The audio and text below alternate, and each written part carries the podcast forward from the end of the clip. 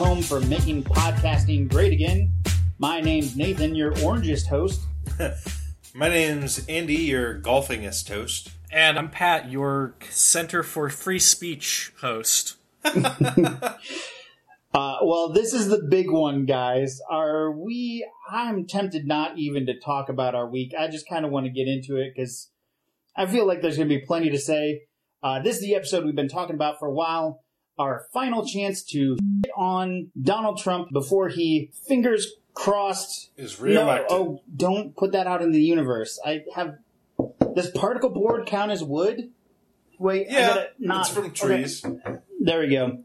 Anyway, um, today we are going to be making the case. I, basically, I'm going to be making the case about Donald Trump being a piece of that you should do everything you can to vote against. That you should do everything you can to encourage the people that you know and love or like or don't care for or whatever to vote against him. He's he's still your president. Like he's still the president of the United States and weakening him in a way you're weakening the position of the whole country, especially if he wins another 4 years. we'll we'll see about that. I used when he first got in, I used to make that argument to people. I would say he's still my president. He was elected, even though I don't like the electoral college. He was elected fair and square. He is the president. The problem is that he doesn't respect the presidency, so I don't respect his presidency. Uh, he's a piece. Of shit. Cool. Well, let's let's hop right into it. So, what evidence can you bring to bear about this topic? Yeah, Well, really. let's go ahead. so first of all, As I if feel he's like- actually done anything that you can bring up. there's there's a couple of things. So I think a lot of times conservatives and not everybody, but the uh, cuck conservatives, I think we're calling them now. Uh, Yeah. your your like extreme alt righters, they will make it seem like oh the Democrats just hate him and they won't give him a chance and it doesn't matter what he does. Like it, they make it seem like we are overreacting. And my point is, no, we are drastically underreacting. So, first off, I'm going to need uh, us and those listening to the podcast to be able to put two and two together. So, you're going to be able to need to use, I swear to God, the most fundamental, basic, kindergarten level logic uh, possible to be able to put some of these pieces of information, these disparate pieces of information together.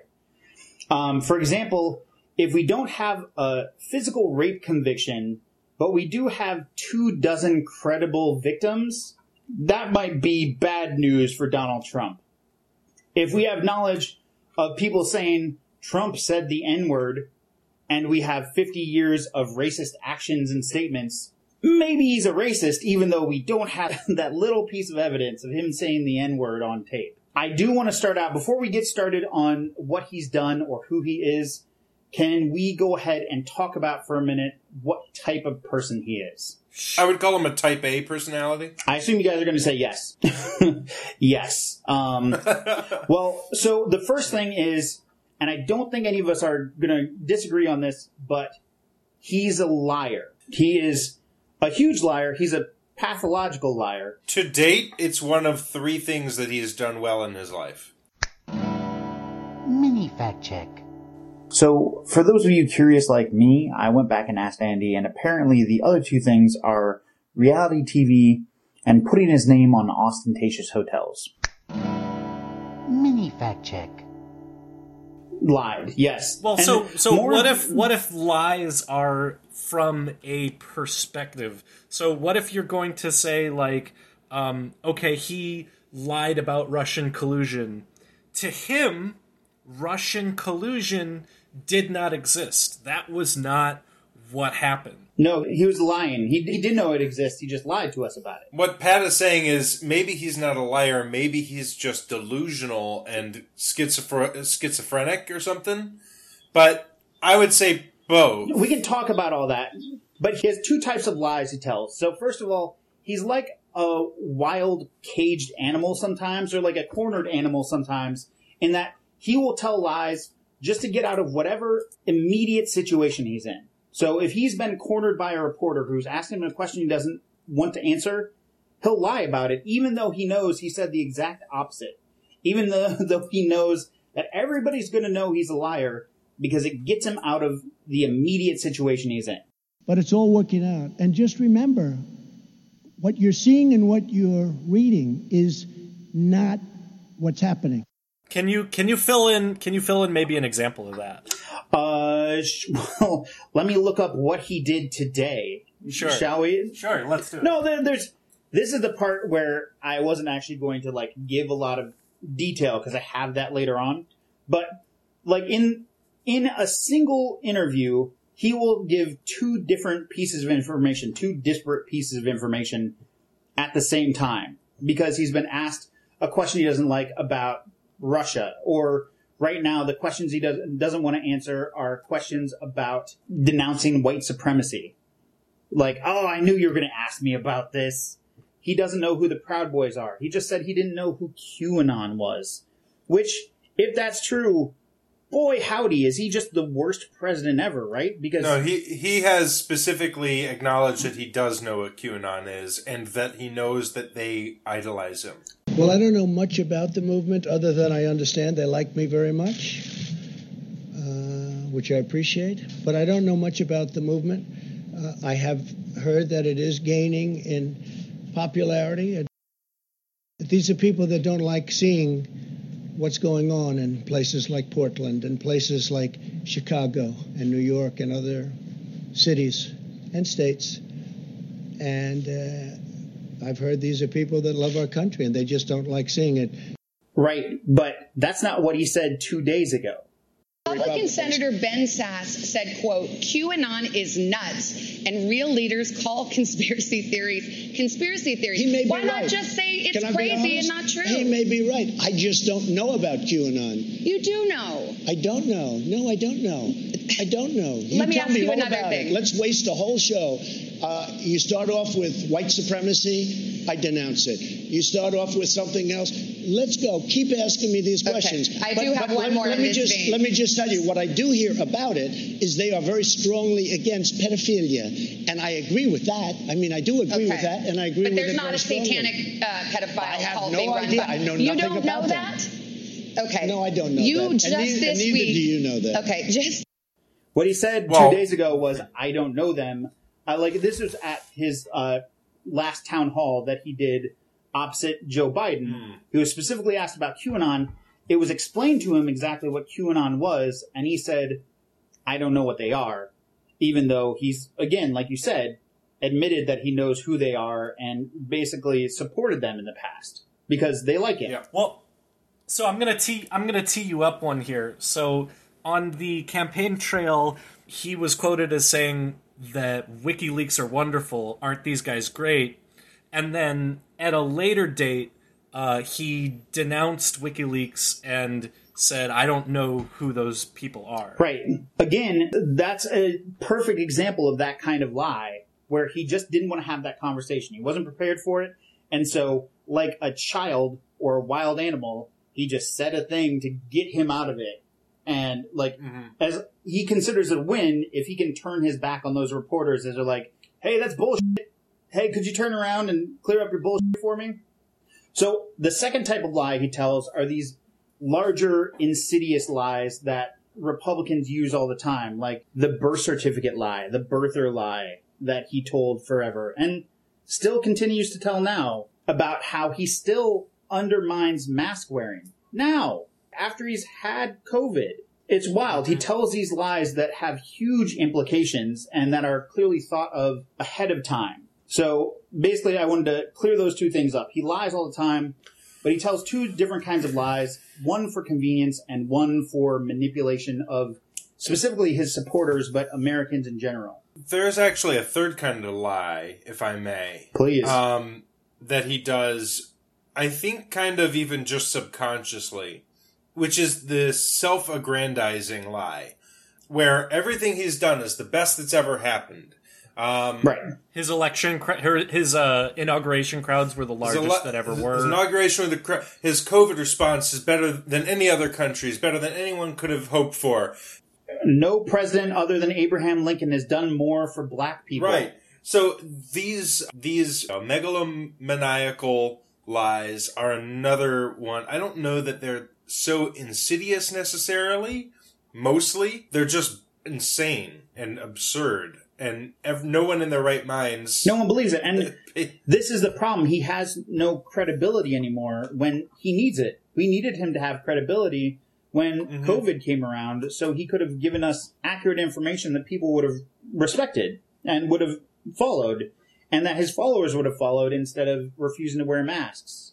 Because that's Right. what he told them. So importantly, also would be lies by omission, telling people that masks aren't a big deal, that the COVID 19 is probably going to blow over in the next week, that there's only one case and it's probably not going to spread, when he very likely had better knowledge than Right. that. I think we can prove that he had better knowledge than that. And then later saying, like, well, I did that so as to not cause a panic. It goes through air, Bob. That's always tougher than the touch. You know, the touch you don't have to touch things, right? But the air, you just breathe the air, and that's how it's uh, passed. And so that's a very tricky one. That's a very delicate one. Uh, it's also more deadly than your, you know, your even your strenuous flus. This is more deadly. This is five per. You know, this is five percent versus one percent and less than one percent. You know, so this is deadly stuff. Well, I think Bob really, to be honest with you, Sure, I want you to. I be. wanted to. Uh, I wanted to always play it down. I still like playing it down Yes, uh, because I don't want to create a panic. Yeah, it's just a, that was another lie that he told to get out of the situation. Right. So here's the thing that's important about that line. His word is worth nothing. So when something comes up and he wants to deny it, maybe he's right, but his word doesn't help us tell whether that thing is true or not. And so that is going to come in not so handy for him personally or the country as a whole. It's not a big deal when you're Joe Schmo at the grocery store. Right. It kind of matters when you're the leader of the free world. Yeah. The president who cried wolf. the next thing that I want to say about him as a person is that he's dangerously impulsive. So his own staff doesn't know what he's going to do from day to day. They don't know what he's going to tweet out. He's fired several people by tweet that his staff didn't know he was going to fire before he sent out that tweet. Those people find out that they were fired by tweet. The military found out that they were supposed to ban transgendered military personnel through tweet. He didn't talk to anybody about it. And his like his tweets aren't the only way that happens. He'll say stuff uh, on a spur during a speech that he gives, and expect Yeah. to be followed. no impulse control like whatsoever and this is actually something that is a very common theme in a lot of the books and other public you know interviews and stuff from his former staffers that's one of the most common threads that they all say is from day to day hour to hour minute to minute you have no idea what he's going to do or say Yeah, absolutely. And that sucks. Like it's not. It, it's impossible to have any sort of foreign policy when that is the way you you handle it. And we'll get into more specific points on all these things later. But mm. it is very. It's dangerous. It's very dangerous because you predictability. It may be boring, but it's incredibly important in a leader. Um, next thing, he can't ever be wrong whenever he says something wrong and somebody calls it on it, it doesn't matter what proof you put in front of him. It doesn't matter how much leeway you give him to sort of like wiggle out of it. He will double, triple, quadruple, quintuple down over and over and over again. And he'll do it on any stupid bullshit he says in the moment. So when he talked about injecting disinfectant, he didn't say, oh no, what I meant was this. What they tried to do was find a way that that was accurate. They try they try mm-hmm. and find backdoor ways that the bullshit he said that was wrong isn't wrong from this very narrow point of view. Well, I want to point out that in that particular case, what he was saying is they should look into the science of how bleach kills the virus, or look into the science of how UV rays can kill the virus, and apply that and see what they could do to utilize that for Right. a treatment. And I've actually I've called But I've called Andy That's on also this. insane. Yeah, I've called Andy on this before because I think one of the few bad faith faith things I've seen liberals do uh, relatively recently is they misquote him that all the time. Like they love to misquote him like I want you to take a needle full of bleach and shove it in your veins. Like when he said like inject like we should look into injecting disinfectant. Now, he was full of shit, but from a again very narrow point of view, you could argue that he what he said wasn't as bad as what he said. One problem though is uh, he never corrected it. He went out of his way to never correct it, even though being asked about it over and over and over again for news cycle after news cycle after news cycle. And fun fact, uh, across the country, poison control centers, they got 300% increased calls. So, so another thing that I think is important on this point is that he surrounds himself with sycophants. He surrounds himself with yes men, and then whenever anyone in the organization of government uh, questions him on it or becomes a whistleblower or you know s- says like maybe that's not the right thing to do he'll he'll take punitive action against them. Like not only will they lose their job but you look at um, someone like lieutenant colonel alexander vindman and not only was he excused from his white house position his brother who had nothing to do with the Russia probe or the congressional hearings was also excused from his Washington position. Yeah. Right. Yep. No, and and the thing is, he's always the expert on every situation. He is always the expert. I know more than this person. I know more than that person. I know more than this. I know more than that. And I know more than all the generals. Yes. Okay, buddy. And that's Right. it's just a part of this same personality flaw of never being wrong. Like not only am I never wrong, I know more than everybody else. So I would classify that as like narcissistic. I would add that that seems to be a trait that he shares with most of his base, who seem to be the target of this list of evidence that they will then ignore. I do like Axios, uh, and I'll make sure to put this in the doobly doo. But Axios has an article from January of 2019, so there's plenty of extra stuff now. But the article is titled "Everything Trump Says He Knows," quote, "More about than anybody," end quote. Right. and they just put together a list of all the things he he said, and it's probably 30 things long, and that's again at the beginning of last year. Ugh. Right. So I don't think you understand like what a uh, polymath and what a what a genius it is that we're dealing with here. Oh my god. It's so embarrassing. Like, it's still, even now, it's still sort of surreal just how completely bonkers this guy and his administration has been. and we've dealt with it for four years now. It's crazy. So here's the next thing. He loves dictators. Yeah. He loves them. And more importantly, he wants to be one himself. He doesn't understand why things don't run now in the government the way they did in his business. Because people were willing to break the law for him. Because they didn't think they'd be caught. And because he's a billionaire and they wanted to please him. And when he said, like, I want this thing done, he had people who would get it done for him. Mm-hmm. And that's not the way government works. Like he's believed Putin several times in Helsinki. He believed Putin over uh, U.S. intelligence. With that being said, all I can do is ask the question. My people came to me, Dan Coats came to me, and some others. They said they think it's Russia. Uh, I have uh, President Putin. Uh, he just said it's not Russia. I will say this I don't see any reason why it would be. He still hasn't stood up to Putin about bounties against U.S. soldiers. Like, how has he not been hung for treason because of that? Well, I mean, it's because we don't really hang people anymore. mm, I would be willing to make an exception. I there's also a point. Enjoy your Secret Service visit, by the way. Also, he specifically said that him and Kim Jong Un have fallen in love because he Kim Jong Un wrote him the nicest letters. I was really being tough, and so was he. And we would go back and forth. And then we fell in love. Okay? No, really. He wrote me beautiful letters, and they're great letters. We fell in love. But you know what? Now they'll make they'll say Donald Trump said they fell in love. How horrible! How horrible is that? So unpresidential. he loves dictators. He loves them.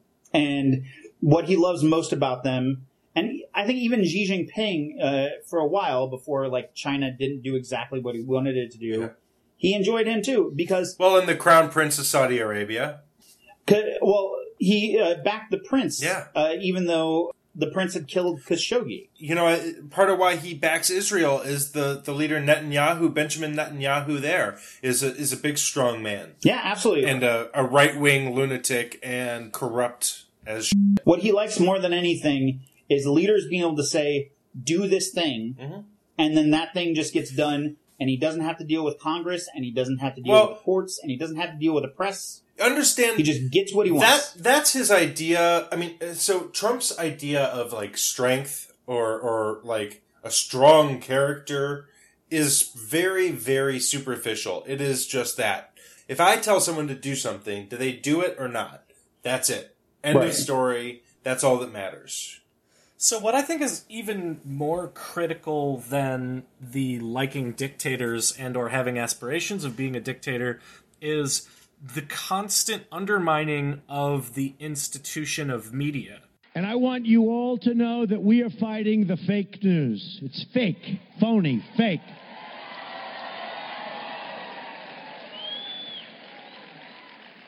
A few days ago, I called the fake news the enemy of the people, and they are. They are the enemy of the people. Never before has there been a campaign like the fake news campaign, like the uh, dismissal of major news networks as being like never Trumpers. Like, what is that? A never Right. Trumper? Like, why is that even a charge?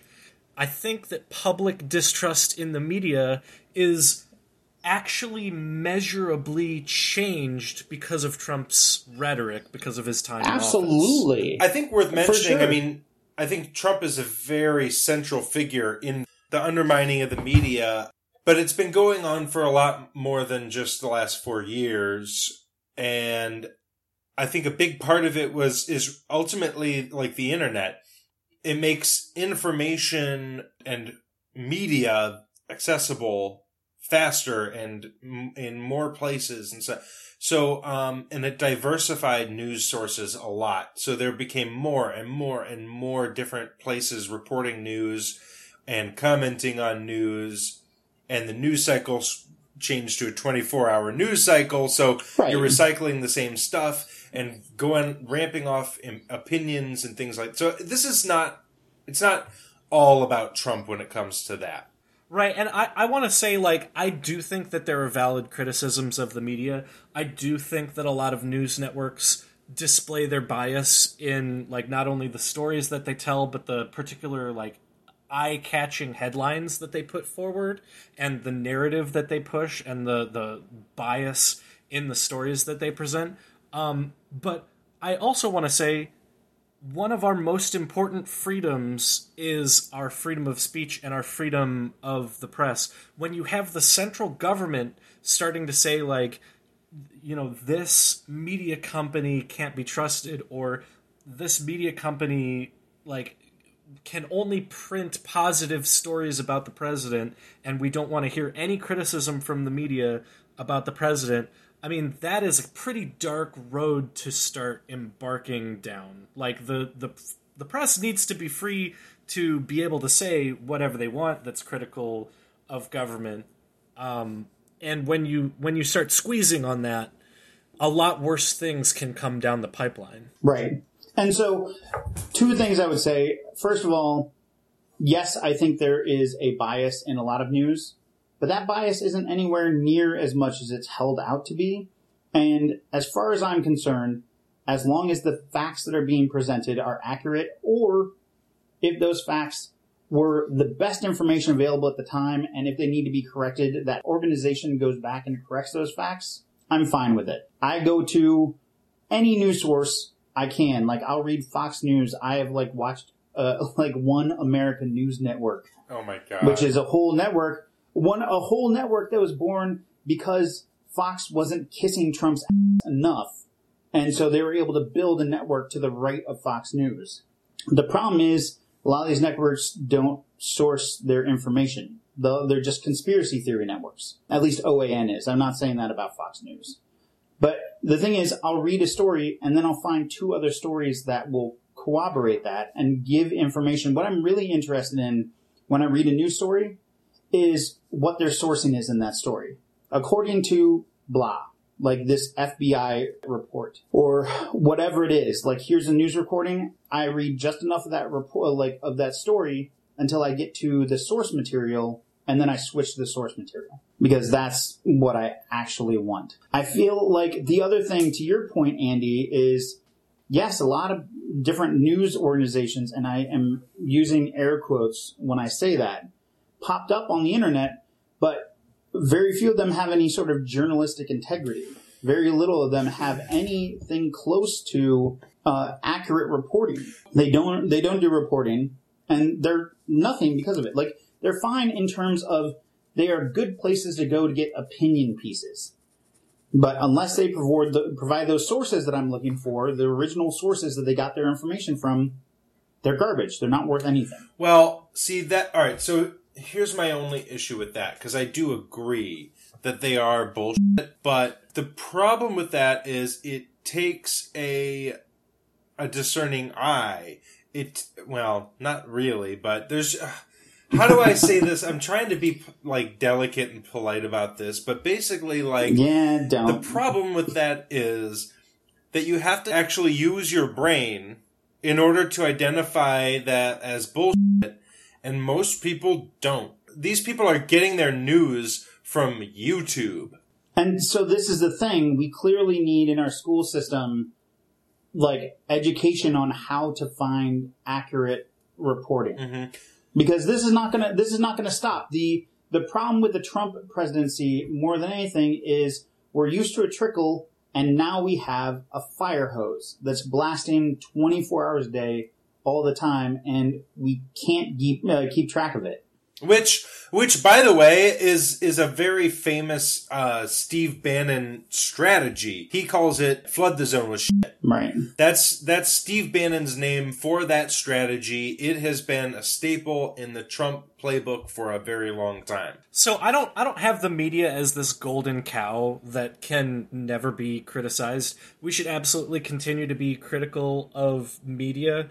Um, Sure. I just don't want to see any laws come out that start saying that the media can only do this or can only do that. Yeah, of as long as we're st- as long as we're shy of that, yeah, we're not running into too big of a problem. like as soon as you see those laws, that's when the country has failed because that's First Amendment, right? I mean, Yeah. I I fully believe that you can say whatever stupid bullshit you want to. I've told this story before, but like how I protested for the KKK to be able to come to my city and protest, and then went to that KKK event that I protested for and protested the KKK. Wow, I, I didn't know that you were a racist, so that's interesting. I do hate racists a lot. But let's let's move on. Otherwise, this episode is going to take forever. Sure, Uh, I love it. So, if we're getting out of the problems with him as a person, and I only mm, just like barely scrape the surface, just like ba- like just mm, just un poco, just a little bit. I want to bring up the fact that he's a liar again, but in a different way because he's a liar with a group of people that believe him no matter what. His supporters will follow him no matter how dumb the thing he says is. And I want to bring up that story again about he increased poison control calls by 300%. And I don't think it was that. It, was up to 300%. There, there are parts of the country where they, they were getting these calls from all over. And that means that people believed him to the point where they were willing to inject whatever kind of bleach they found or drink bleach or whatever because they thought that he was telling them the truth. Right, and then I see the disinfectant where it knocks it out in a minute, one minute.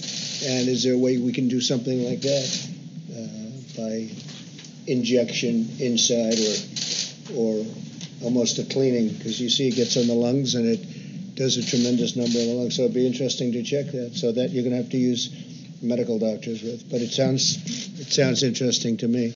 And people died specifically because of that. So I want to take you on a little journey of imagination Please. for for a moment. So imagine going back to 2016 and you have this mandate from the people. You can you can question the validity of that or not, but you have a mandate from the people to elect this president and the president himself is a referendum on the establishment, a referendum on the corruption that currently exists that is not making headway for things to get better for normal middle class folks. And I Yes. mean, between the lines, actually, for white folks, that things aren't getting better. But be that as it may. So you've elected this president because you think that he is the only one who can stop the corruption, who can stop the status quo that is going on. Now, throughout the next Can I- four years, Can I ask you real quick? Can you describe what a mandate is to me, like from your perspective? Sure. So a mandate would be when you go to the people and ask for a vote, and you get an overwhelming response from the vote that is telling you that the people want a certain thing in particular that they that they Sure. are demanding of their politicians a certain change But the change that people demanded in 2016 was Hillary Clinton. right okay so i, I see we're going to get into the weeds on this but Yeah, no, I'm just saying he didn't have a mandate. Let's imagine that you think that the mandate is for Donald Trump, and we can get into whether or not that's the case in addition. sure. To just imagine that that is what the mandate from the masses is in order to stop this corruption. Now, throughout the next four years, are you going to believe the party of people that have constantly prosecuted him, that have found every excuse that they could to bring like impeachment charges against him, who have been obstructionists, who have tried to stop everything that he's tried to do, who have been constantly critical of him? Or are you going to believe the one person that you thought could bring an end to corruption? Right. Like, that's a pretty easy sell. Right, but only from the perspective of none of that stuff is accurate, but from the point of view of these people, of what they're told. I mean, Pete Buttigieg, who I have my problems with, regularly goes on Fox News because he says So the way I think about it is that uh, you know some of the people on that uh, network and definitely the the people behind that network are not good faith actors, but I know that a lot of people are tuning in in good faith, and uh, a lot of people get most or all of their information there. I can't blame somebody for not understanding our perspective if they've literally never heard it. And I know a lot of people who are kind people who believe in uh, decency and empathy, and uh, they they believe in treating others well. And uh, you know, sometimes you scratch your head thinking, how could you be on board with this president? But if they're literally getting different facts, then you begin to understand how that's possible. And we may not win everybody over, uh, but I think we have a responsibility uh, to to reach people where they are, and and that's why I go on. when you listen to Fox News, they only get a very specific side of the argument. And so if people don't believe us, if people think Democrats are evil or terrible or whatever, I can't blame them if they've never heard us describe why we aren't. These people have been fed bullshit from every possible direction. The people who believe Donald Trump and voted for him have been fed bullshit the entire time because that list of things you talked about is simply not accurate. The Democrats have reached out to Trump over and over again, only to have their hands slapped. Mm-hmm. They they don't want they don't want to work with the Democrats. What they want is they want that animosity. They want the butting heads because they think it's good for the party, for the Republican Party. Mm-hmm. So I think yes, I think a lot of people genuinely believe that, and some of them have no interest in hearing anything else. But it doesn't mean they're right. It doesn't mean that it's accurate. Right. So, so what I want to set up is like there's a situation where the only man that you can trust in the entire world on his word is Donald Trump. Now you can pick. Right. You can probably pick that apart, and I'm sure you're going to. But that that's the situation that people from a certain political leaning, from a certain information stream, that's where they believe they actually are. Right. Did you know that Wikipedia has a page just called, and it's it's well documented. Like each item has two different sources. List of conspiracy theories promoted by Donald Trump. Right. So we can go through that. Uh, alleged actions by Muslims as claimed by Britain first. Believe that vaccines cause autism. Uh, Barack Obama birther conspiracy. Central Park 5. Hmm. Climate change denial. Clinton body count. Conspiracy theories related to the Trump Ukraine scandal. COVID 19 conspiracy theories. The death of uh, Jeffrey Epstein. Suicide of Vince Foster. Global warming conspiracy theory. The murder of Seth Rich. QAnon. And on and on. Like, there's a list of probably 30 different items here. And the problem isn't that he believes in conspiracy theories. Like, he's an American like anyone else. He has the constitutional right to be a fucking moron. But the problem is that he is a moron that other people believe and he spreads this stuff. This last week he tweeted out something saying that Joe Biden had tried to kill SEAL Team 6. So the truth about Osama bin Laden didn't come out. Oh yeah, yeah. And when he was asked about it during a town hall, he was like, that was a retweet. People can believe whatever they want.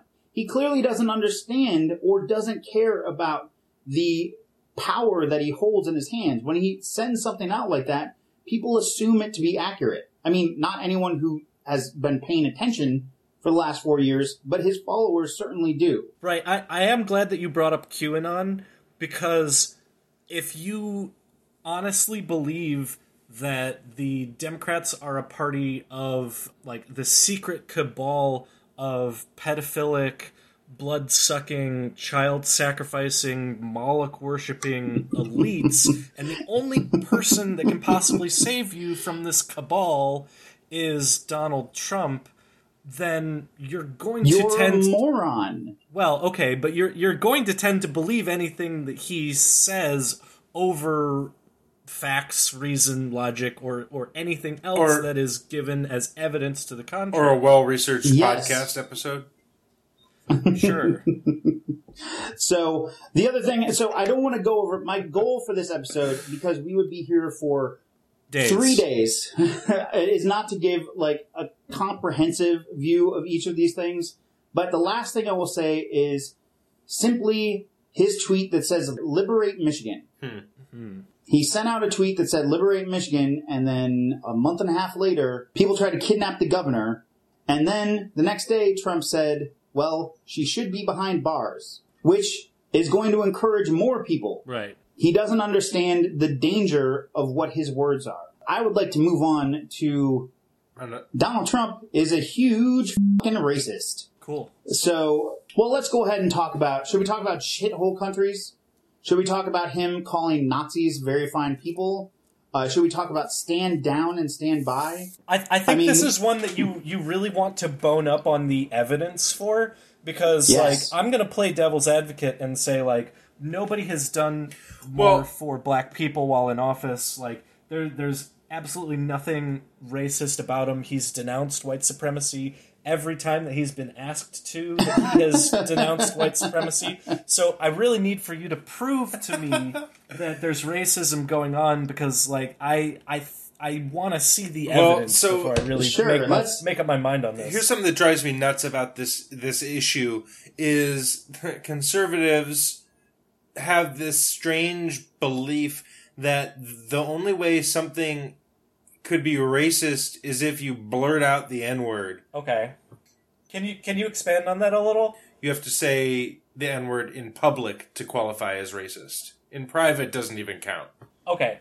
And there are there are definitely people who worked with uh, Donald Trump on the campaign, in office, and on The Apprentice, who have all Yeah. said But that doesn't he count. says the N word in private. But that pales in comparison to the stuff he's done. Yeah, I think that's that's slander, and if you don't if you don't have evidence of that, I think you're really just slandering an innocent man. So here we go. Uh, during the first presidential debate between Joe Biden and Donald Trump, Donald Trump is specifically asked, "Do you d- denounce white supremacy?" And after hemming and hawing and asking, like, "Who should I denounce?" finally he uh, is told by Joe Biden the Proud Boys, and so his denouncement is I'm willing to do anything. I want to see Well, peace. then do it, sir. Say it. Do it. Say it. Do you want to call him? What do you want to call him? Give me a name. Give me a White name. Go ahead. supremacists and would white you like me to condemn? White Proud Boys. supremacists and right Proud militia. Boys. Stand back and stand by. But I'll tell you what. I'll tell you what.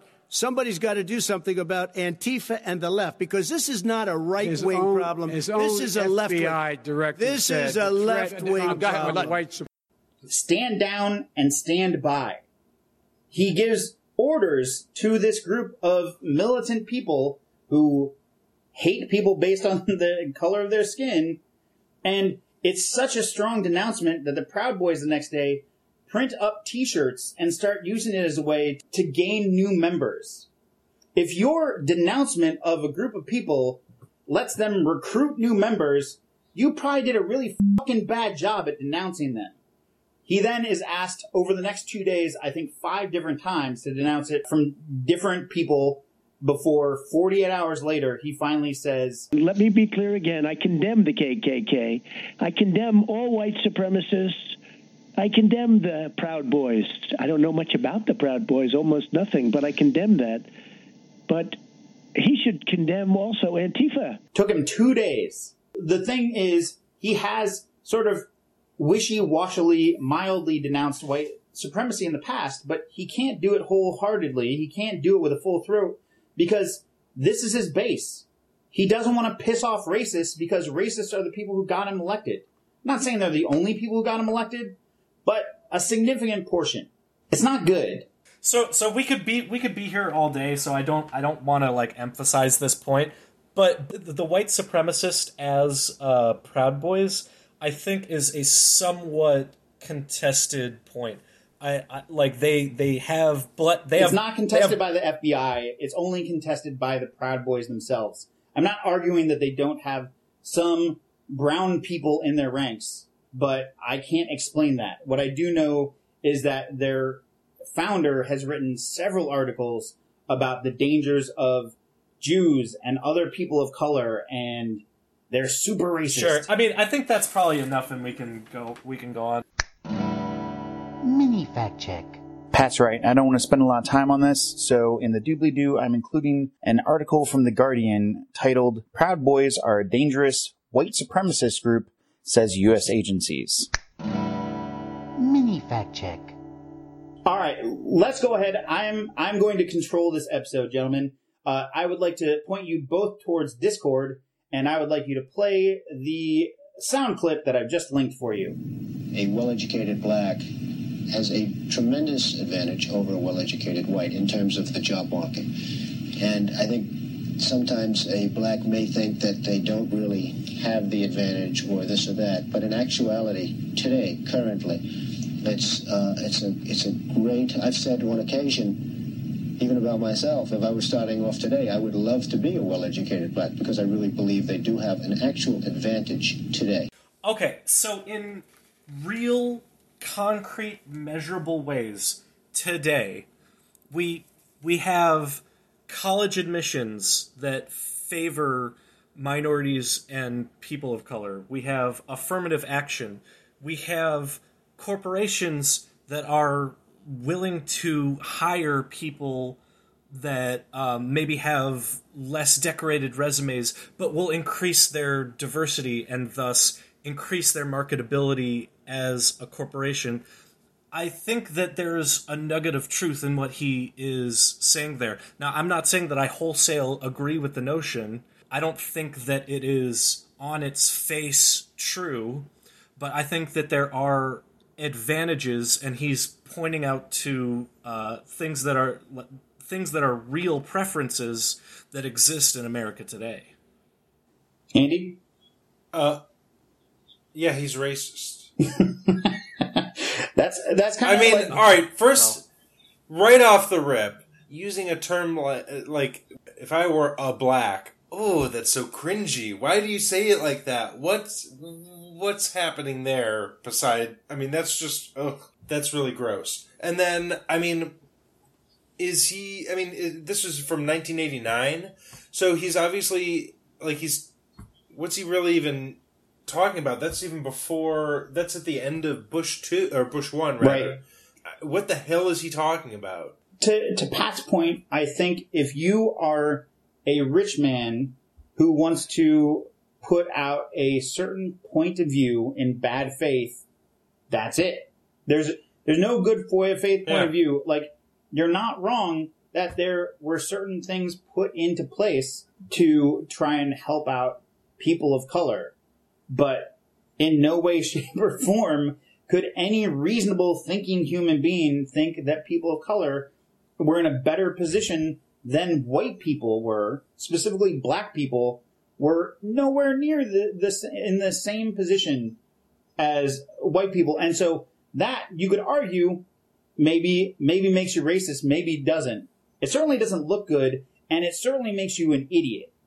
So you could argue maybe he's not a racist from a very narrow point of view. Remember me talking about putting two and two together? I have such a big problem with this part of the argument. And I think it's because kind of there's there's just different layers to this. And if we're going to sit here and try and argue what's inside the man's heart, like how he truly feels I know what's in the man's heart. about people I've of color, 50 like I don't want to have I've got 50 years right. of things that he said and done. I know exactly what's in the man's heart. He's a fing racist. Okay, so so maybe maybe I'll finish because it was kind of what I was leading towards is like how he feels about people of color or whatever is is just a separate issue that we just can't we don't we can't know that we cannot know his heart we can't know what goes on inside between the, the orange ears right we can guess we can speculate we can connect dots and stuff but we don't know what we do know is what he says and what he does I, I feel pretty confident. I know what's in his heart. But let's go ahead and Okay, move on fine. to the second video. They're bringing drugs, they're bringing crime, they're rapists, and some, I assume, are good people. This is one of his like top 10 hits. So so you've asked us to kind of take the the totality of the circumstances and to like make a logical leap to a conclusion that you're trying to get us to get across. And Sure. um, I think I refuse that basic premise. Um, just on just on the fact that I'm I'm not going to give you any freebies on this one. Um, so So when what, when you like, is it is it for you that if we have him on like if we have him recorded saying the N word, that's like the only thing you'll take? um Because we have people that we have trustworthy people saying that he said those very words. We have his own recordings. We have his own actions. We have, like I said, 50 years worth of worth of experience. We have a whole Wikipedia article again, source to the nines, really good, with again 50 years worth of well sourced documentation of him doing saying racist things. I'm just saying that if the evidence is strong enough, then it stands on its own. I don't I don't feel like giving freebies is fair to anybody. I don't think it's fair to you. I don't think it's fair to me, and I don't think it's fair to the evidence. If the evidence is strong enough to stand on its own, I don't think like giving a freebie based on the totality of the circumstances is even academically honest. But particularly about the um, you know th- these people are rapists. He's saying things that like if he just put some of them first, then they might have some degree of accuracy or truth to them. What's really going on is demagoguery. What what's really going on is he's whipping up an irrational fear that statistically doesn't hold true. If anything, um, the people who are immigrating to our country are more commonly victims of these crimes than are committing these crimes. I don't think that's just confusion. I think that's maybe some deliberate dishonesty that's going on there. Um, right. The other the other side of the fear coin is racism. Uh, he's he's whipping up fear in some people. He's whipping up racism. They're afraid because they are racists. And the fun fact is that there's actually statistics out there that show us that the country is made safer when we bring in uh, immigrants because they commit crimes at not only a lower rate, but such a lower rate that the areas they're in, crime actually goes down. Mostly because they're afraid of getting caught. What I'm what I'm trying to say is that it doesn't take a whole lot of maneuvering to say that like some of them are coming into the country to commit crimes. There's a possibility that some of them Yeah, could but that's not what he said. Could even be uh, terrorists in disguise.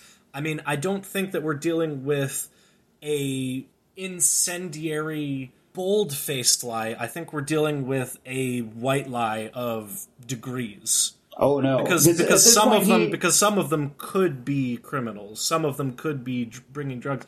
And yeah, actually, no, like, but he didn't say he didn't are. say some of them were criminals. He said some of them he assumed were good people. He assumes the majority of them are rapists and bringing in drugs and terrible people. Right, and now now I'm in the uncomfortable position of of trying to justify that as right, which is You not don't have where to. I want no to be. One's, no one's asking you. I don't want to be there, so um, I just won't defend that. You want to know what's crazy about this? This, especially this particular quote, is that right now in the 2020 election, Trump is doing pretty well with the Latinx community, especially in Florida, because they escaped communism, many of them, or socialism, bad socialism, really, really scary socialism. And he keeps Well, blowing think, that. and I think a large portion of that population is religious, and I think that Trump, for whatever bizarre reason, as is seen as the better religious figure. I mean, that's just something you get along with being a Republican, I guess. So anyway, I mean, look, I, Pat's not wrong that to take these things that are all explainable as potentially just like a, a, a stupid misstep in wording because he's so impulsive, it makes him end up sounding more racist than he maybe is. I guess. Like, I I kind of, I mean, I get that. That's that's But- not credit that I really want to give him because I think it's it's a disingenuous argument. Yeah, the thing is, I think it's only an argument you make if you want to still be able to vote for him and don't want to feel like a racist or enabling racist. right. That, that's the thing. I, I fully believe not all Republicans, and I will say this clearly, not all Republicans are racist. However, all racists are Republican. Like you, Ah, okay, sure. no, that, you, you guys don't have to agree with me on that. That's not something I'm going to defend that hard. But hmm, I think that is what I will say is Donald Trump may not think he's a racist, but you know who does think he's a racist? All racists. yeah.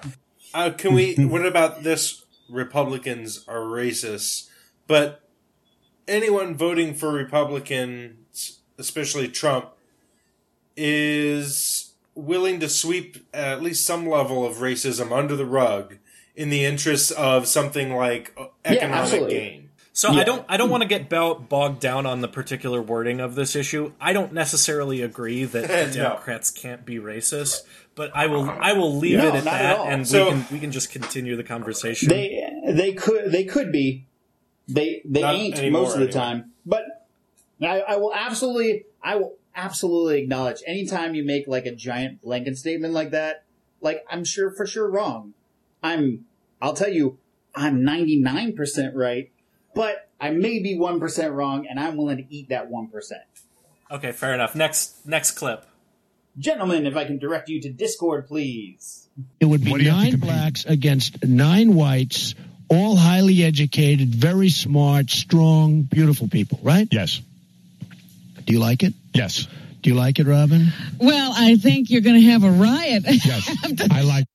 So I'll I'll hop in. So i- i- if all that is in this clip is that Trump wanted a black versus white season of The Apprentice, I'm struggling to find an inherent problem with that. There probably could be methodological problems Well, with that.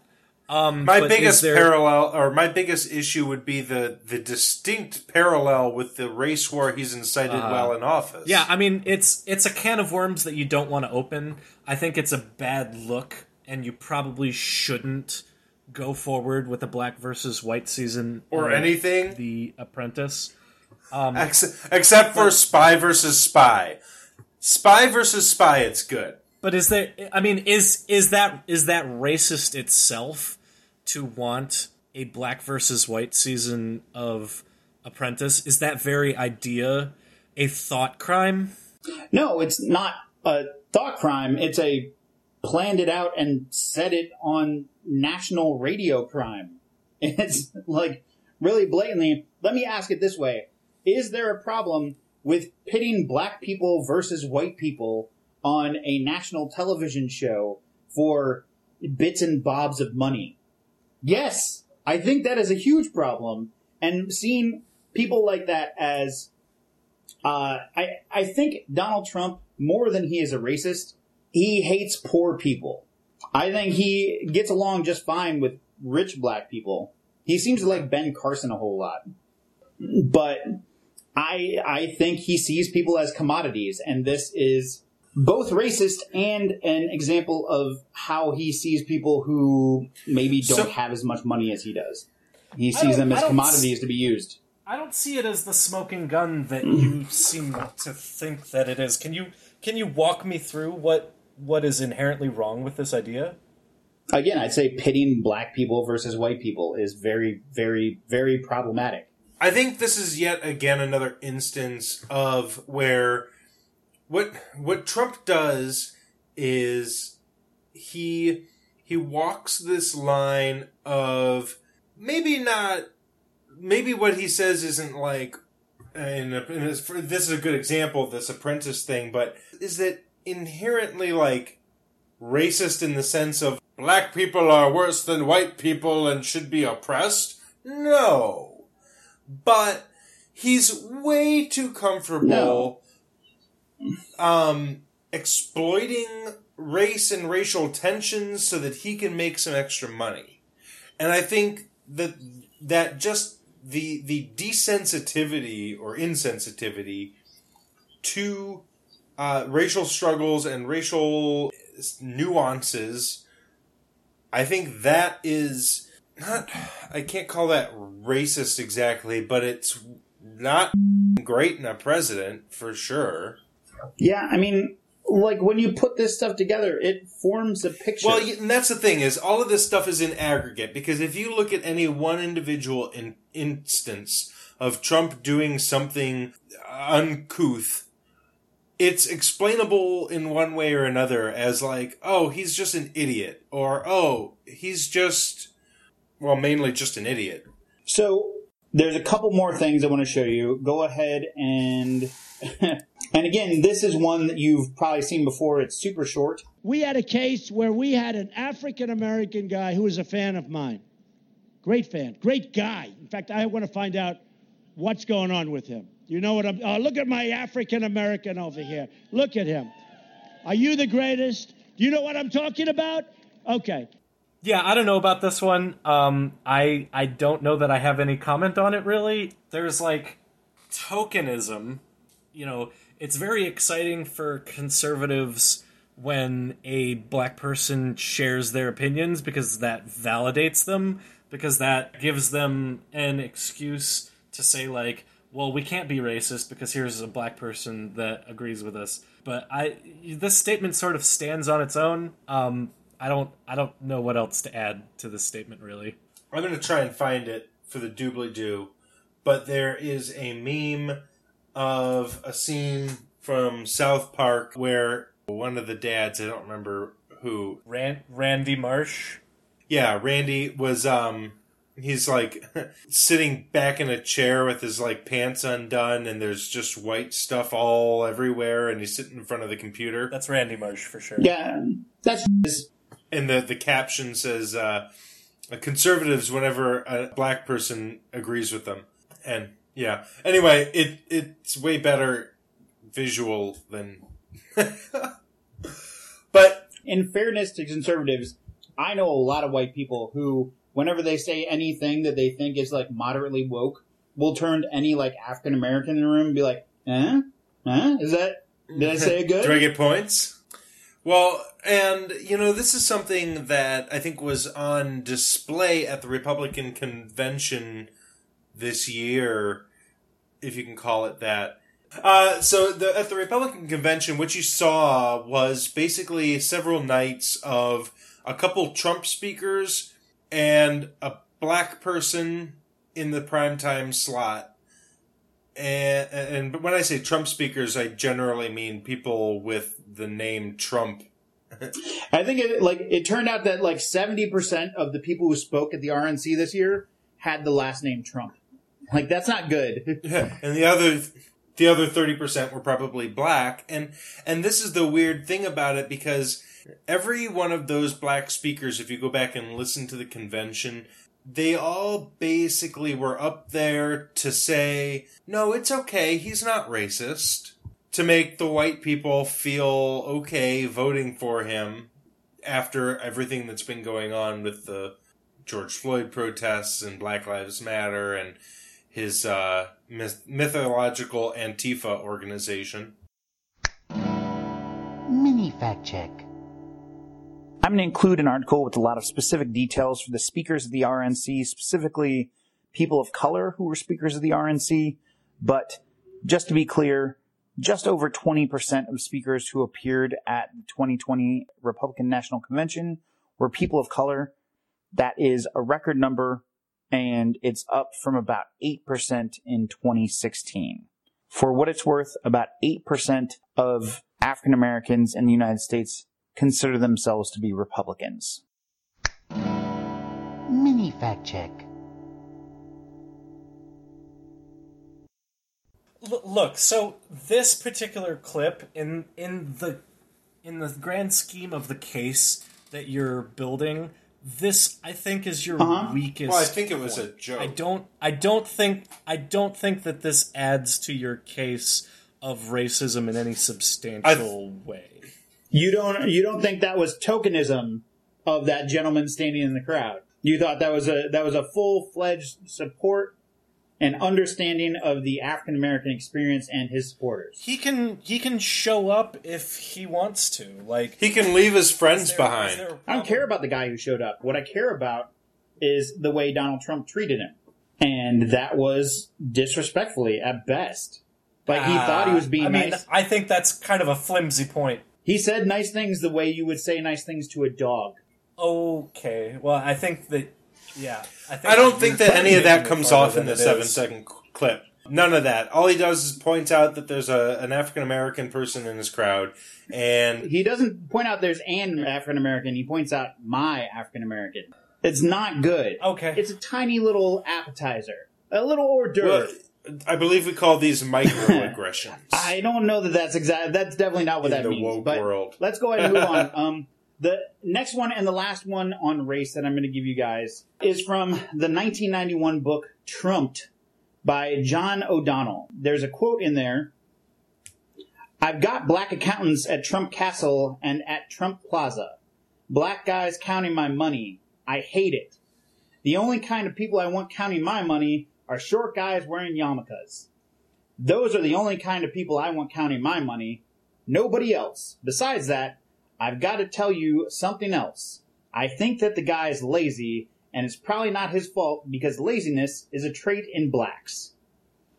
That was from the 1991 book Trumped. Why would you not just lead with that? Let me just like clear one thing up. In an in- interview published in 1997 in Playboy magazine, Trump said, quote, "The stuff O'Donnell wrote about me is probably true." And go. Do, do you want this one first, Andy, Well, or do you? I mean, take it? why why didn't you lead with this? This is clearly the strongest case. It's also the one of the earliest ones. Because Um, because that's not the way and making a point I think on top of that, you, you don't lead with your strongest thing. You finish off with your strongest thing. well, when your lead things are these like flimsy, like yeah, he said some. He said a bunch of racist shit. Yeah, Trump And- is famous. He's he's known. His whole brand is is being that brash and a, a, a aggressive, abrasive, saying the the quiet part out loud guy. So, and that's that's a forty year old thing, that fifty or whatever, you know, that's that's not new. And I don't. I think he's always said these awful things about just anybody. He doesn't really give shit. It's not he doesn't hate any like certain races or certain ethnicities or anything like that. He just hates anyone who isn't as orange or rich as him. Oh well, I mean, this is this is the most egregious clip that we've gone through today. And the the only thing that you could really do with a clip like this is to deny it wholesale. So it came out in a book that somebody else wrote about Trump. It's saying that this is a quote. My gut feeling is that that's probably true. He probably said that verbatim, word for word. The way that you could deny this would be to say, you know, Trump didn't read the book when he said he was giving that endorsement. He probably didn't say that. I think he probably did. Um, but that, I mean, you can't really defend that statement No. on its face.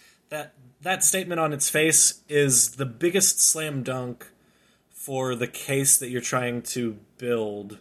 And I mean, like Andy said, that's that's the strongest evidence yet. For I mean, in terms of like things that he said, you pulled some ones that I think are they they should make you uncomfortable, but the a lot of these ones that we've the ones that we've talked about here, I kind of agree with Pat that at least on face value, what Trump does is he dog whistles in a lot of these. And the thing about dog whistling is it has a plausible deniability built into it where oh well i what i meant was or you know oh i said i said my well i was just talking fast i didn't mean my african Can- i meant you know my as in he's voting for me you know uh, it's just Can, a, can you explain real quick what a dog whistle is? Like, what is Yeah. that? What does that mean? So a dog whistle is a a, a, a term or a phrase or a, a message that has a surface meaning, but it also has a hidden meaning that only people in a certain in group are going to understand. So in this case, you know, let's take look at my African American over here. Well, when he on face value, when you say that, right, that that little clip, you can say, well, he, his uh, my my African American voter, he's here at my rally. He's here to support me. He's one of mine, one of my people, right? You can uh, you can kind of explain Right. that away, and it's yeah, it's it's a little bit hokey, but ultimately it gets shrugged off because it's it's not unreasonable to think I he he he's always so you know off the cuff and he, he just wasn't thinking through what he was saying and it kind of, you know it was just an awkward phrasing or something. And and but to anyone any you know a white an actual white nationalist or, or a racist listening to that is going no no I know what he meant. Right, and and I think it's even more specific than that. Like I don't particularly like that example, and I'll give you 1488 reasons why I think that that's a bad example. what what's a bad example Well, no, just like dog whistling has to do with esoteric knowledge. Dog whistling has to do with stuff that like only a white supremacist really would know. So when you see messaging that references that number that I said, 1488, that's actually a reference to a white supremacist maxim. Eh, but you as the average listener, you very well might not know that. Like to you that sounds like an innocent number. Sure. Yeah. That, I mean, that's a that's a great example. Uh, so I think all those clips together, first of all, they're what I wanted because we work in an audio medium was mostly get things that Trump said in front of a camera in his own words. Right. There are a number of situations like you guys know about the Yeah. Central Park Five. Vaguely. Refresh me. Fact check, fact check, fact check. And welcome back to Fact Check. Hi there. Instead of the dumb, inaccurate version of the story I was about to tell, let's do a quick fact check, shall we? On April 19th, 1989, Trisha Meili was attacked and raped while jogging in Manhattan's Central Park. That night, the police arrested almost two dozen teenagers in an effort to seem tough on crime. Were you guys able to pick up my air quotes there when I said tough on crime? I was doing them really over the top. If you were here, it would have been super obnoxious. Anyway, who they ended up arresting were five innocent children of color, the youngest of whom was 14. None of them had defense attorneys present when being interrogated, and for some of them, their parents weren't even notified. These children were interrogated for hours by police before giving false confessions. However, DNA at the scene didn't match any of them. Donald Trump at the time helped whip up fervor that they were guilty, taking out full page ads in virtually every newspaper in New York saying, Bring back the death penalty. Bring back our police. Of course, I hate these people. And let's all hate these people because maybe hate is what we need if we're going to get something done. I mean, In 2002, a convicted murderer and rapist took responsibility for the crime, and his claims were confirmed with DNA evidence. Here's Trump from last summer, 2019, on how he feels about it now. Mr. President, will you apologize to Central Park 5? They've been exonerated. There have been videos and movies shown about the case, and you came out with a full-page ad saying that they should die. They say you have the death penalty. Why do you bring that question up now? It's an interesting time to bring it up. Uh, you have people on both sides of that. They admitted their guilt. If you look at Linda Fairstein and if you look at some of the prosecutors, uh, they think that the city should never have settled that case. So we'll leave it at that. So yeah, he's a real piece of shit. Anyway, let's get back to the show. Fact check, fact check, fact check.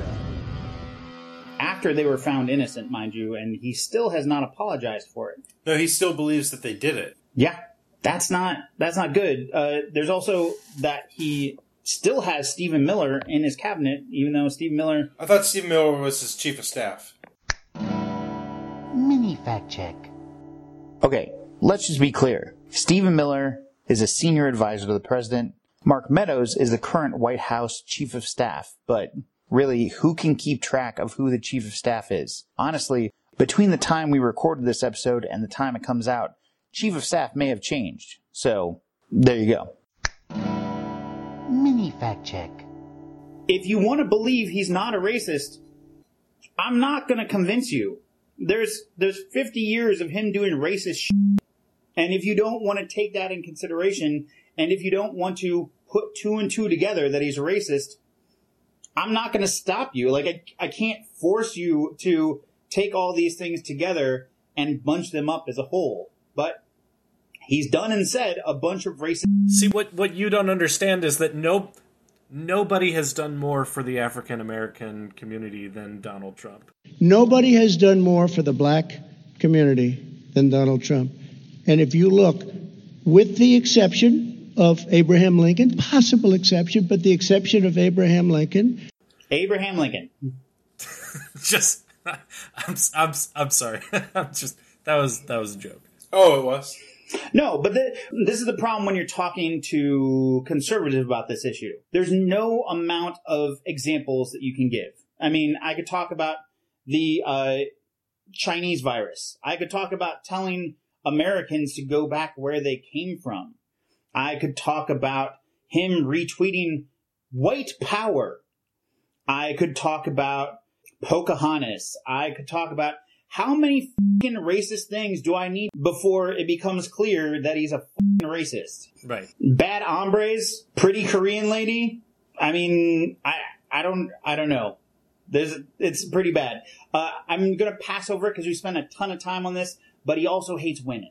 I'm, I'm gonna roll into a, another sort of related topic. He is a huge misogynist, but Andy, I don't get to use this sound clip very often. So I would like to give you a math problem because you are oh. our math magician. Andrew, the math magician. Okay.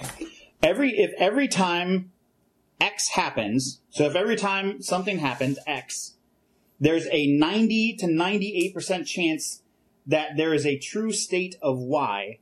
How would you figure out how likely it is that Y would occur after 26 incidents of X? You would multiply. Does that make sense the way I asked it? Yeah, so I mean, what we would do is simply multiply. So 26 instances at probability of 0.994%. Yeah. Yeah, so 24.44 times out of 26.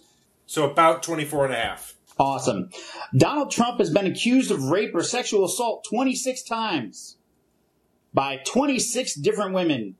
Uh, fun fact women in general, when you're talking about false allegations, which Trump has said has happened 26 times now, uh, there is a 90 to 98% chance that women are telling the truth every time they make an allegation like that. Um, I'm just gonna I'm just gonna say like I, he probably did that. Oh, he guarant- he bragged about doing that. He oh, like yeah, of course he did. Yeah, we're going to put that clip right here because we can't hear it often enough. She wanted to get some furniture. I said, I'll show you where they have some nice furniture. I took out furniture. I moved on her like a bitch, but I couldn't get there. And she was married. And all of a sudden, I see her. She's now got the big phony and everything. She's totally changed her look. I gotta use some Tic Tacs just in case I start kissing her. You know, I'm automatically attracted to beautiful. I just start kissing them. It's like a magnet. You just kiss. I don't even wait. And when you're a star, they let you do it. You can do anything. Whatever you want. Grab them by the. I can do anything. So for so for my defense of this of this particular aspect of Donald Trump, like, no, I'm I I'm not taking a defensive position on this. He probably did that. Yeah, he's a rapist. It goes along with his misogyny, but is like a far, far, far, far darker side. Well, and and take it a little bit darker. Trump has very particular and uh, feelings about his daughter. Yeah, he's creepy. I don't think Ivanka would do that inside the magazine, although she does have a very nice figure. I've said that if Ivanka weren't my daughter, perhaps I'd be dating her. he wants to commit incest, and he's been talking about it since she was a baby. Well, I- I think that she's got a lot of moral, and she's really a beautiful baby, and she's uh, she's got um, she's got Marla's legs. we don't know whether or not she's got this part yet, but time will tell. But I don't have anything to go on with that, and like my whole point of having this episode is to be accurate. So here's like to try and like get to things that we like know for sure. So here's my icky thing to say about it, and I'll probably have to go take a shower afterwards because I won't feel right. But the thing that I will say about this is you have a huge public figure, you have a who has a ton of money and influence, and you might have political opponents who are willing to pay people off. You'll have people coming out of the woodwork to say, and anyone can just say that they accuse somebody of uh, sexual impropriety, of uh, of Right. rape, of sexual assault. Now, having said that, that is a bullshit garbage argument that as soon as it's out of my mouth, I want to distance myself from because that that is Right. just that is just what Yeah, you there's so say. there's so many You know, problems that's- with that. I mean, Obama did not have people claiming sexual assault. Even Biden has had one instance of of a sexual assault claim, and that ha- is questionable. Right. And like Pat, I'm not arguing against you. Like I know you're putting forth a a good faith like a devil's argument or whatever. But what I would say is like that's why we had Andy do the math on it right off the bat. He's out of 26 times, 24.4 times out of 26. Right, so what he's it- guilty. Well, okay, so, so, so if he had been if he had been accused twice, then maybe, maybe. But we also live in the Me Too era, and we believe women, and I sure as f- believe twenty six women, none of whom are anything but professionals, credible. As much as they try and tear them down, they've all been reasonable. They've all been credible. Right, and so, so this is this is maybe like a little bit off topic. So if we don't want to dwell on this, that's fine. But you are in a little bit of a moral quandary if you are going to believe the accusations against Kavanaugh, but you're not going to believe the accusations against. I I do believe that. Are they characteristically different?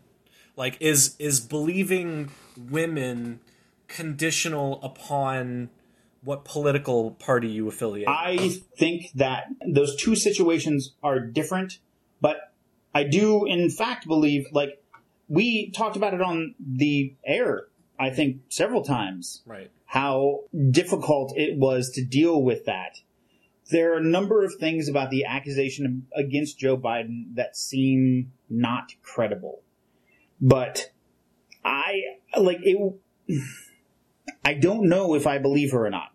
I like I I want to give her the benefit of the doubt. I am yeah, like I have I I think there are reasons to maybe doubt some of the accuracy of what she said, but I kind of believe that something happened there. But but this episode is not about Biden. Sure, and that's that's why I don't want to dwell on this topic. But I do think it's fair because we are like essentially what I'm saying is if you hate Donald Trump, you have to vote Joe Biden. That's that's your only move. And I've said that several times before. And so to say like Joe Biden has these problems too, I think it's absolutely reasonable. I think there is a reasonable chance that Biden might be innocent. I think there's approaching zero chance that Donald Trump Yeah. is. So let's let's move to something. Well, let me let me move on. I I want to like move through this And, stuff pretty. I mean, I, yeah, I don't want to rush, but So- and a liar. Don't forget about oh right, the liar. I I don't want to like rush through this, but I think, in my opinion, anyway, some of the biggest indictments are still yet to come. So Well, so here's the thing, and I will give you guys a chance to jump in with whatever you want at the end because maybe I didn't hit what you wanted to hit. Um, he's a criminal. That's the next one. He's a huge criminal. Paul Manafort, Rick Gates, Konstantin Kilimnik, Lieutenant General Michael T. Flynn, Roger Stone, Michael Cohen, George Papadopoulos, Alex van der Zwaan, Richard Pinedo, 12 intelligence agents for the Russian GRU, 13 Russians, and 13 affiliated companies. Remember him talking about the Russia hoax over and over again? Russia, Russia, Russia. It was all bullshit. Those people, they all got indicted. They were all charged mm-hmm. because of that hoax. So it doesn't seem very hoaxy to me. The other interesting thing about the Mueller report is it was never a criminal investigation of Donald Trump. It wasn't allowed to be. There's a memo from the DOJ that says a sitting president can't be charged with a crime like that. So they just never investigated him. He's literally never been investigated for Russia. So that's fun. But the people around him were investigated, and a whole bunch of them went to jail. that's I think a huge. There's an old adage that goes something like, "If you want to know what kind of a person you are, look at the people you hang out with." And let's look at the people who Trump hangs out with. Yeah. with. Oh, we can't. They're all They're all in jail. prison. We can't. Well, there no, there are some of his old friends like Jeffrey Epstein. Oh, that's true. He oh no, he's dead. He died in jail. He was was Well, murdered in and- jail. And, let's not let's not overlook that like a lot of these crimes are committed on direct orders or like a lot of times crimes don't get committed because people ignore direct orders. Right. Like there's there's a lot of more potential crimes that could have happened but didn't because somebody was like, "Well, no, you President Trump, you can't you can't actually do that." Yeah, there's literally a story out of the out of the Oval Office where he told people working on the wall down south, like, just build it. Forget forget about the law. If you get in trouble, I'll just pardon you. And they had to say, uh, that's super illegal. We we can't do any of that. But also, let's go ahead and talk about 52 U.S. Code uh, 3121 contributions and donations by foreign nationals. So uh, when you ask somebody, say from the Ukraine, for example, for dirt on a political opponent, that's a thing of value, and you don't even need to get the thing. Like the the thing is, you don't need a quid pro quo. You just need a quid. And so our president was actually uh, indicted and impeached. Yeah, yeah, he got impeached for that. So it's not good. Um, how about obstruction of justice? Uh, when he fired James Comey or like a million other things, uh, he obstructed justice. That's that's another crime. Well, can you can you get more specific? Like we're talking about like blocking witnesses from testifying. We're talking about like Right. uh, you know head attorney generals um, getting fired and replaced. like Comey was brought into the Oval Office and he was specifically asked for loyalty. Can you be loyal to me? And can you sweep this whole investigation about Michael Flynn under the rug? And Comey said no, and then he took some notes, and then he got fired, and then he talked about the notes. So, the crimes aside, because technically, as you point out, he has not actually been even investigated on any of this stuff. So to point to something and say, well, Right. you broke the law here, um, is it becomes a little bit difficult. But what what he does is fires whistleblowers and gets rid makes makes whistleblowers go away. And he does this by firing Right. inspectors general who are in the middle of investigations Yeah. or just finished publishing investigations into him or his guys. That's obstruction of justice again. More obstruction of justice. So so we're we're power running this segment and I don't I don't want to bog us down with this, but you you are looking at like removing the protections that exist that are in place in order to keep a president legal and to keep a president, you know, from being treasonous or betraying Mhm. the country. Like all of the protections Sure. that keep him from committing crimes are being stripped away by him, which like seems like the kind of problem the founding fathers like would have written a whole constitution about protecting Well, the American people. the thing is, a lot of these people, a lot of these things aren't in the Constitution. You know, and there's nothing about inspectors general in the entire U.S. Constitution. Um, the, there, I don't think there's anything about attorneys general. I don't think there's, I know there's nothing about FBI directors. So to say that it's obstructing justice to fire them is both true and false because of the way that they do it. Because they fire these guys and give some bullshit reason that everybody knows is bullshit, but right. it is sort of on face value valid. And he is allowed to fire these people. He's allowed to fire them, even if it's just because he doesn't like them or doesn't like the way that he's not supposed to, but he's allowed to. Right. Right, and if he had fired these people, like if he had asked for everybody's letter of That's what resignation Reagan on the first day and then Reagan filled did in that. new people, you're you're absolutely allowed to do that. But that's not what he's doing. He's waiting until they're problematic for him, and then they're firing. And he's firing them. All right, I'm gonna I'm gonna run through these last three really quick, give a couple of examples for each one, and then just move on. And then I'm gonna ask Okay. you guys if you think, can think of anything else. All right, so other problems. He demands absolute loyalty but has none to give. So that's what caused the problem with Comey in the first place. He demanded loyalty, and that was fundamentally not Comey's job. You know, some of the people that were most loyal to me are people that I didn't think would be. Some of the people that were least loyal to me are people Uh, that you gotta- I think I would have treated them differently. I think I would have treated different groups differently. I would have wiped the floor with the guys that weren't loyal, which I will now do, which is great. You know, I love getting even with people.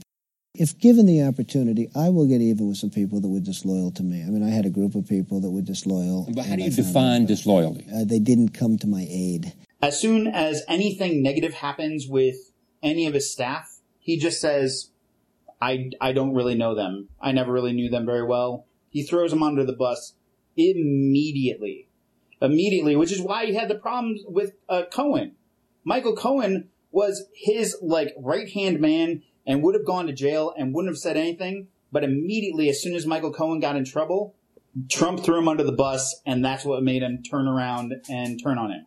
I have not spoken to him much. This is not a man I know well. I never even heard of some of them. Most of them. I don't know them.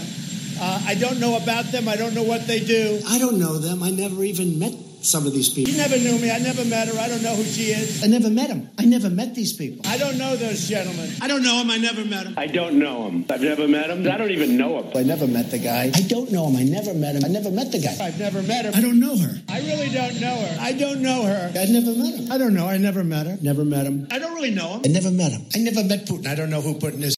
Uh, next, he fundamentally doesn't understand the concept of selflessness. So it's been confirmed by Fox News. It's been confirmed by everybody. He called veterans suckers and losers. And specifically, the context behind that was when he was asked to go for Veterans Day to a cemetery with veterans who had died in the line. He basically said they were losers for having fought in the first place. Why would they do that? He didn't fundamentally didn't understand the idea of giving your life for your country, which I, not not a lot of us would do. Like we're not everybody is hero, but a lot of us understand at least. We've seen Saving Private Ryan.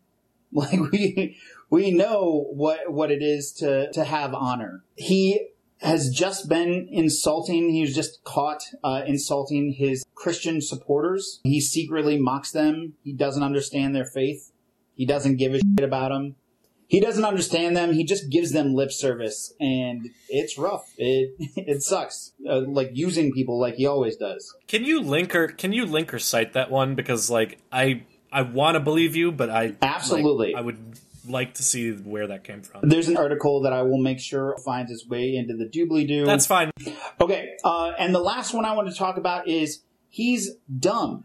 He's a big dumb dummy, and I don't mean it in terms of he's dumb and that's funny, ha ha ha. Like I think there are a lot of great Americans. I have a lot of good friends who aren't book smart, who maybe don't have the highest IQ, but are intelligent and intelligent in different ways.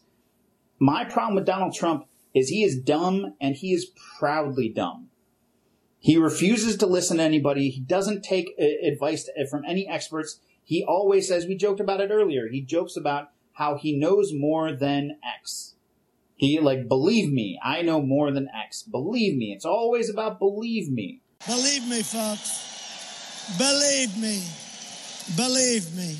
Believe me. Believe me. Believe me. Believe me. Believe me. Believe me. Believe me. Believe me. Believe me. Believe me. Well, I don't believe him. And that's basically my case. Uh, the, and the thing, I, I think the, the most dangerous thing about him is he lacks curiosity.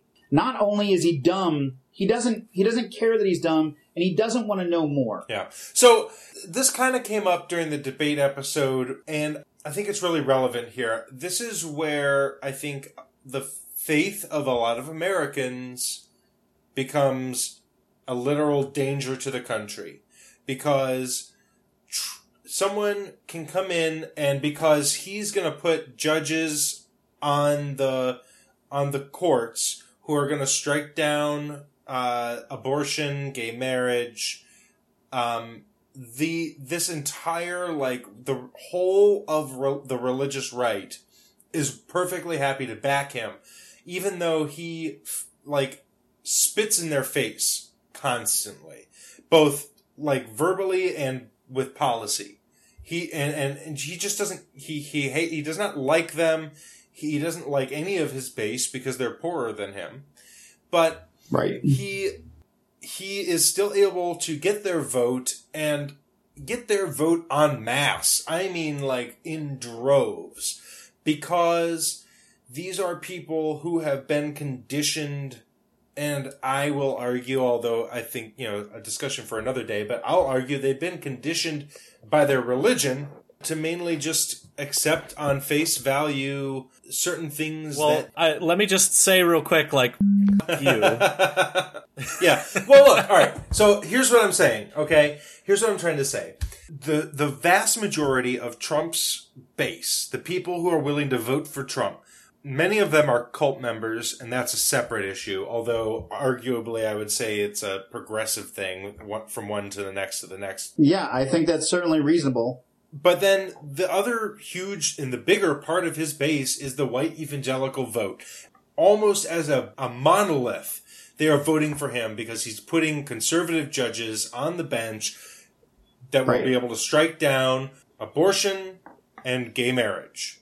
That is the end of their decision making process. That's that's it.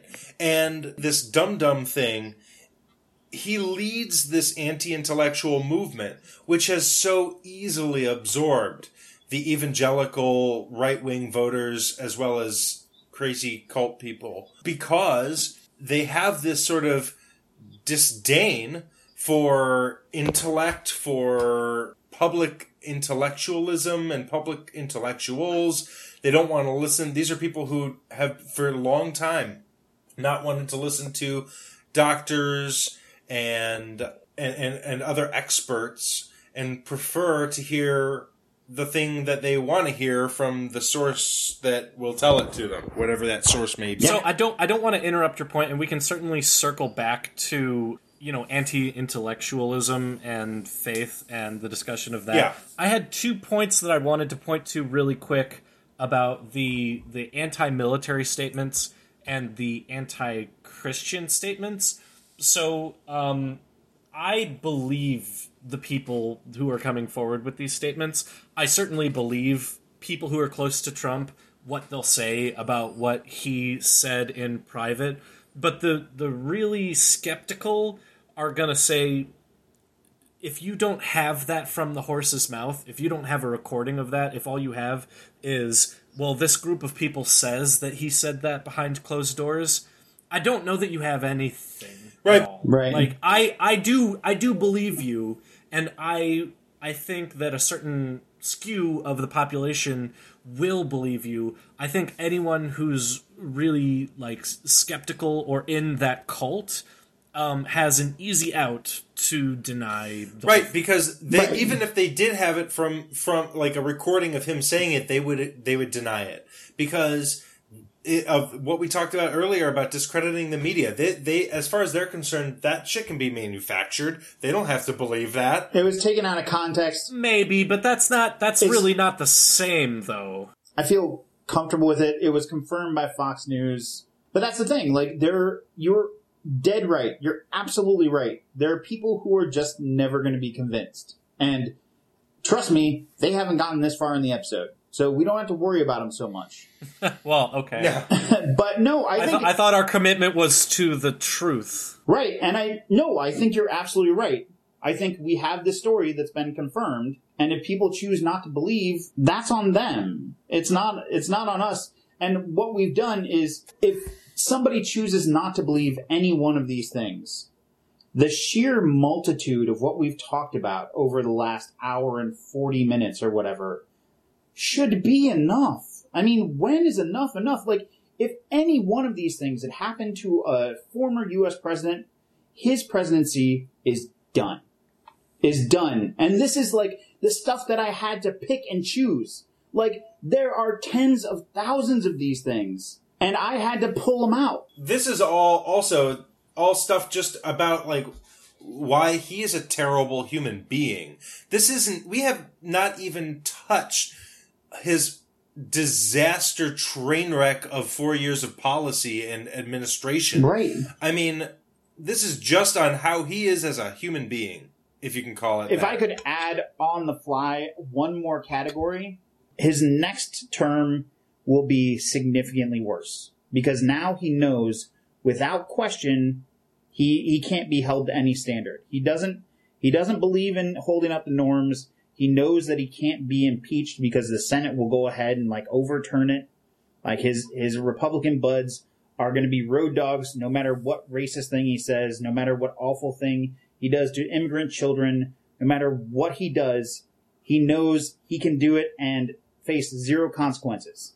Oof, you just had to get in immigrant children. Like I I would like to cover more of that, but we are really short on time. We're actually like way Yeah. over on time today. So the last thing that I want to say, but do do look up the uh the immigrant children that are separated from the parents because that's fucking awful. 545 children they can't find their parents for. 545.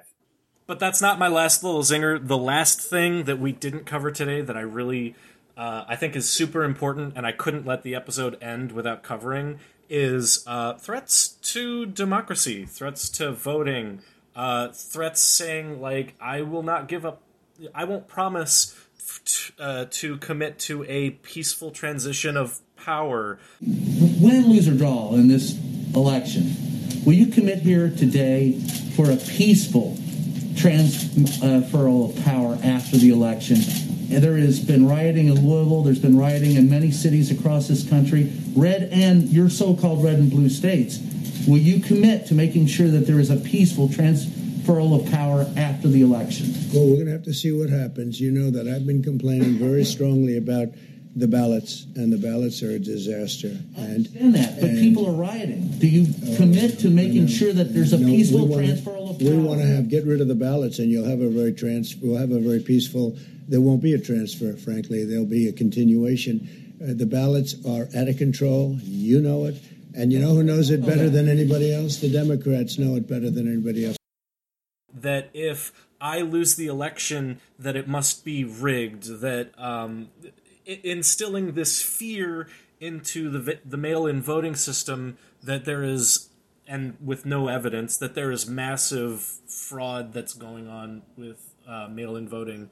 So I mean, and I think if I can throw in one more, be- he said because of the uh, Russia hoax that indicted 30 plus people, but was still a hoax, that he should be given a third term.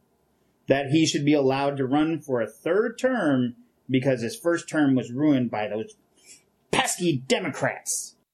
And we're going to win four more years in the White House. And then after that, we'll negotiate, right? Because we're probably, based on the way we were treated, we're probably entitled to another four after that. Right. So so I just think that um it would be it would be a dereliction of our duty to this episode to um to not include like a last little uh one two jab that um like oh by the way like uh, an a legitimate threat to the future of democracy. So there's that. Yeah, well, and he and, again, going back to everybody, they listened to him. Uh, other Republicans, somebody, one of the one idiot Republican, it might have even been Grassley, was tweeting. I think during the town hall debate, something about like this is not a democracy, and no, it's not but it is a representative democracy that was very specifically tried to be as democratic as possible with a huge country. Yeah. Yeah, I would super rather not transition into an oligarchy or a to- autocracy. So anyway, if I can just say, like, vote for Biden. I know he sucks. I I get it, and I I agree with you, but this is the alternative, and I don't think that Biden is what the country needs necessarily. But what he is is a he's first aid. We're just trying to get the patient to surgery so we can try and save it and either we're going to like keep on stabbing it for the next four years or we're going to ap- apply some first aid that we can go ahead and tweak while it's in office and then on november 4th we can start working on the surgery Well- we can go ahead and start working on those third parties we talked about last week we can come up with some alternatives but for now your option is to vote biden and i know you guys don't necessarily agree with me but that's the only other option I mean, we lived through four years. How much worse could four more years be? Like, honestly. well, I think we. So if Trump, I'm going to make a cold shot. If Trump gets reelected and we managed to live through the next four years, we're putting that on a T-shirt, and it's going to sell like hotcakes. I, I'll, I'll go. I, I got a hot take too. Sim, same, same kind of vein. If Trump gets reelected, I don't think that our new country is going to be called the United States of America anymore. Whatever new country forms from the rubble of his second administration. Cool. Well, I think we have to kind of wrap it up for today. But did anyone Because he'll destroy America. did anyone not get in their closing statements to what they what they wanted to like pin a bow on this episode with? Right. I would like to say uh, a big thank you to Pat because this is his absolute the the absolute worst version of his absolute worst type of episode. He hates this type of episode more than any other, and so I, I think you've been a real champ today. Oh, you got it, bud. and I look forward to uh, weekly versions of this episode after the election. Hmm. Any any closing Andy, did you any closing remarks? Anything you want to leave the listeners with, Andy? Just vote for God's sake. Not, and again, uh, for Biden, like if you if you want to vote for Trump, just stay home. I don't give a shit. Vote vote down the Democratic line. Vote for Biden, and then again next time I'm on board. Let's go third party. We'll start a new party. It'll be great. uh, the Brain Barbarian Party will um, take over everything. Uh, but in the meantime, I really need to come up with a catchphrase. Oh, hopefully, um, we gave you something to vote about this week. Love you, bye. Nice. Bye. Wait, wait, sorry. Hashtag Jo Jorgensen. No for Biden. Always got to get in the last Yeah, word. You motherfucker. Is that your new catchphrase, Pat? yeah. oh, I assume that that's not in the episode.